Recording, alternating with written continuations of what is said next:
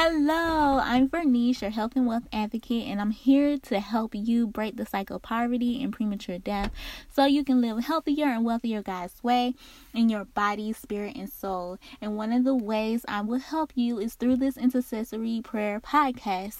And today I will pray on your behalf for God to help you develop and grow in your finances.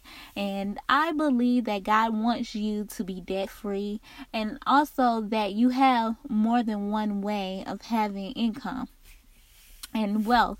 So I pray in the name of Jesus that your debt do not remain outstanding but that you have um, the mind and the management to get everything in order.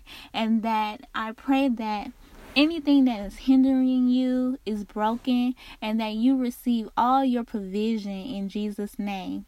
For Romans 13 8 says that you shouldn't owe anyone anything except love. So I just pray that you have a heart that is ready and full of love and that you are making it a priority to to not have debt that remaining outstanding in Jesus name.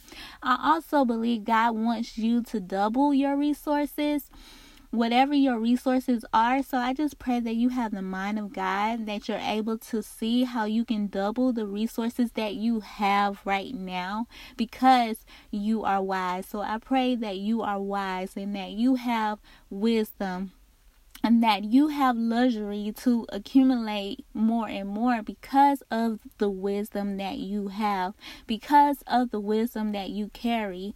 And for Isaiah 61 says, instead of shame, you have double honor, and instead of confusion, you shall rejoice in your portion because you possess double and have everlasting joy and that is because of your relationship with God. So I just pray that your relationship with God is deeper and that you spend time with Him and that you trust Him with all your heart. And that way you will not have shame, but instead you will have double honor because you're obeying God and listening to His instructions and He is giving you revelation. He's giving you guidance that is beyond your own understanding. And I pray that for you in Jesus' name. Uh, also, I pray, I believe that God wants you to receive sevenfold recompense for the things stolen from you.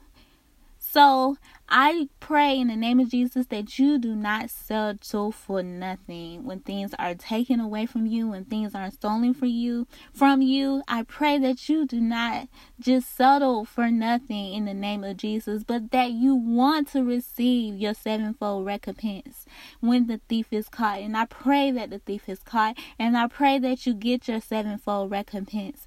So God provision can be released in your life and all hindrance are removed in the name of Jesus. I pray that you receive supernatural vision of discernment and that the angel of God is called in position in your life and that all demons are driven out um, in your life because of the blood of Jesus, and all demonic spirits are are are, are cast out in the name of Jesus.